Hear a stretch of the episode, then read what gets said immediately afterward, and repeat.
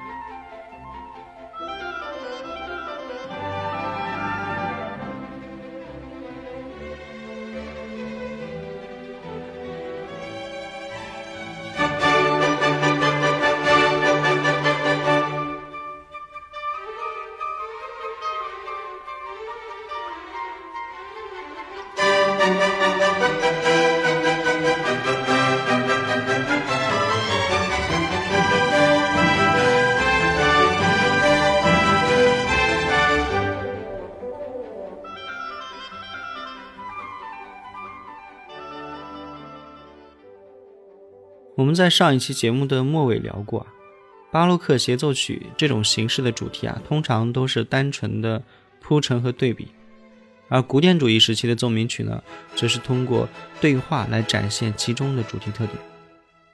这种文化现象，如果用歌剧剧情来描述的话，那大概就是，比如说巴洛克的主题啊，人物依次登场，首先是国王上来痛陈国家的窘迫，而后是王后上来。唱颂对国王的爱，接下来是国王再次出现，表示敌军已经君临城下。接着是王子出现，唱一番，展露自己对敌国公主的爱慕之情，然后退场。那像这种剧情，如果换成奏鸣曲的话，那可能就是完全另一种情况了。比如说，舞台中央有一位年轻人在赞扬自己爱人的美貌和贞操。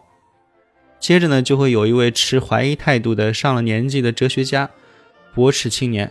追求女性永恒的贞操，愚蠢至极。青年听了之后呢，肯定会生气的，然后开始反驳。要自圆其说的哲学家呢，就会再次反驳。这个呀，就是奏鸣曲形式的精神。懂歌剧的听众啊，立马就能发现，在这两个比喻当中啊，前者。正是以亨德尔为代表的巴洛克时代的正歌剧的典型剧情，而后者围绕着女性的贞操贞洁的讨论，正是莫扎特著名的歌剧《女人心》的开头情节。不过，我们的音乐或许已经泄露了这个秘密了。那这样一来，不管是古典主义器乐和巴洛克器乐作品的对比，还是古典主义歌剧和巴洛克歌剧的根本性不同，我想大家现在都一目了然了吧。我们以前的节目说过啊，巴洛克时代诞生了大量的歌剧嘛，但那是一个正歌剧的时代，主要展现的就是神话，还有古代帝王社会，出场人物呢多半是王公贵族啊，它有悲剧的庄重感，但不算真正的悲剧，最终都是在神明的照拂下以皆大欢喜的结局来收场，是一种赞扬君王的德行与宽大，强调王权正统性的训诫剧。那很多正歌剧啊，和我们熟悉的歌剧观感其实是相差比较远的。国王、公主、王子这些人物依次登场，然后煞有介事的唱诵咏叹调，最后再退场，人员之间几乎没有那种情感上的连接。这与巴洛克正歌剧为王侯而作这种说法有深刻的关联。它反映的不是一般市民的世界，而是国王们的世界。王侯们总给人一种一世独立、俯瞰天下的印象，充满了威严，像石像一般的不动声色。至于他们内心深处的情感波动，作者不在乎，人们也是无从感知的。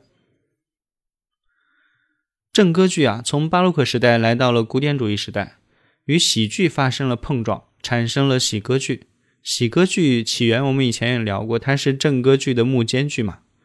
佩尔格莱西的杰作《女仆做夫人》。就是最早关于这种题材的幕间剧了。这个题材到了十八世纪后半期啊，逐渐的扩大规模，结构不断的复杂化，赢得了比正歌剧更高的人气。代表喜歌剧黄金时代的作曲家像派塞罗、多美尼克·齐马罗萨、安东尼奥·萨利里，当然还有最重要的沃尔夫冈·阿马德乌斯·莫扎特。喜歌剧的主角啊，通常都是平民，他们悲喜自然。一会儿被愚弄，一会儿勃然大怒，要么要发表自己的长篇大论，要么怀疑失望。在各种情绪变化当中啊，他们成为了跟我们一样的人，不再像王公贵族那样脱离现实。他们不断的跟他人共同的生活在一起，并且在生存中展现出了各自本来的面目，都是活生生的人。因此啊，喜歌剧的音乐配合表现变得极为重要。而莫扎特真是历史上用音乐表达这类精妙配合的最著名的人物。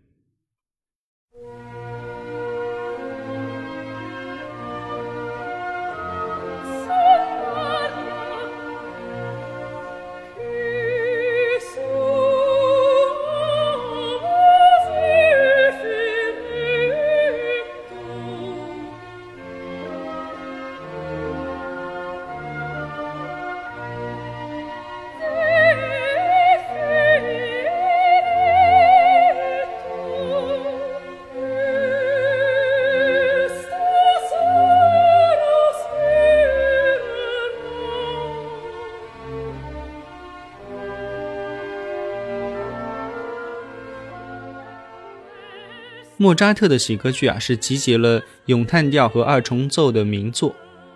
其中最精彩的当属合奏，特别是某一幕的尾声，比如说像《费加罗的婚礼》第二幕、《唐璜》的第一幕、《女人心》的第一幕这几幕的尾声当中啊，预料之外的事件一个接一个的发生，让剧情变得错综复杂。比如说在《费加罗的婚礼》的第二幕，先是阿尔马维尔伯爵发现自己不在家时。夫人将凯努比诺带入了房间里，因此暴跳如雷，冲进了房间。结果发现躲在屋里的人是苏珊娜。剧情还没来得及放缓呢，理发师费加罗却在不恰当的时机出现，继而是醉酒的园丁安东尼奥又冒了出来，场面愈演愈复杂。但是在费加罗的圆场之下，事态总算得以缓解。接着，医生巴尔托洛和音乐教师巴西利奥出现，强迫费加罗履行婚约，场面再次陷入了混乱。你站在作曲家的角度想象一下，要将这样一个剧本转化成音乐呈现出来，对作曲来说是何等的困难呀！这个咏叹调或者二重唱是不一样的，它无法给一个场景充分的时间，你要让观众或者听众在一瞬间就理解场景中的状况、人物的性格、情感和姿态，所以必须要使用一个个能够引发这种印象的音乐联想嘛。但是喜剧的场景切换的非常快啊，在各个音乐主题之间毫无关联，因此啊，完全不同的乐思也是需要一个接一个的出现的。那这对作曲家来说可以说是最高难度的考验了。而对于伟大的莫扎特来说，似乎又是轻而易举就能办到的事儿。比如说《费加罗的婚礼》第二幕尾声的时候，他使用的主题总共超过二十个：怒而拔剑的公爵，请求宽恕的夫人。从小房间里平静现身的苏珊娜，因为出乎意料发展而困惑的伯爵，放心地捂着胸口的夫人，苏珊娜责问伯爵时戏剧化的姿态等等，莫扎特都用简笔画一样的笔触，迅速而流畅地勾勒出各个人物的音乐肖像，让主题迥异的内容反复出现，在形式上却完全没有任何要瓦解的趋势。这正是莫扎特音乐的过人之处啊！各个主题特点不一样，却又同时存在，简直就是一种奇迹。听众甚至没有意识到各个主题被自然地统一在了一个主题里边。那同时代的作曲家，即便能够写出像莫扎特这样多彩的主题音乐，也没有办法将这些主题很好的结合在一起。而天才莫扎特呢，仿佛举手之劳，轻轻一挥手就创作出了堪称交响乐复杂程度的歌剧，向世人展现这种恢宏而统一的艺术形式。莫扎特的喜歌剧啊，可以说是他最为精彩绝伦的交响曲。音符在各个主题和调性间驰骋，令主题变形，互相对话，然后相互关联。如此轻松自然地实现这一切的，毫无疑问正是莫扎特天才一样的作曲技巧嘛。莫扎特音乐的精髓之一，就在于他的喜歌剧。所以说啊，平生听尽莫扎特，但不识歌剧也枉然呐。OK，节目的结尾啊，我们就来听一下前面提到的《费加罗的婚礼》第二幕的结尾段落吧，大家来感受一下莫扎特的音乐表现力。我们本期的节目就到这里，欢迎订阅关注不迷路，我们下期再会。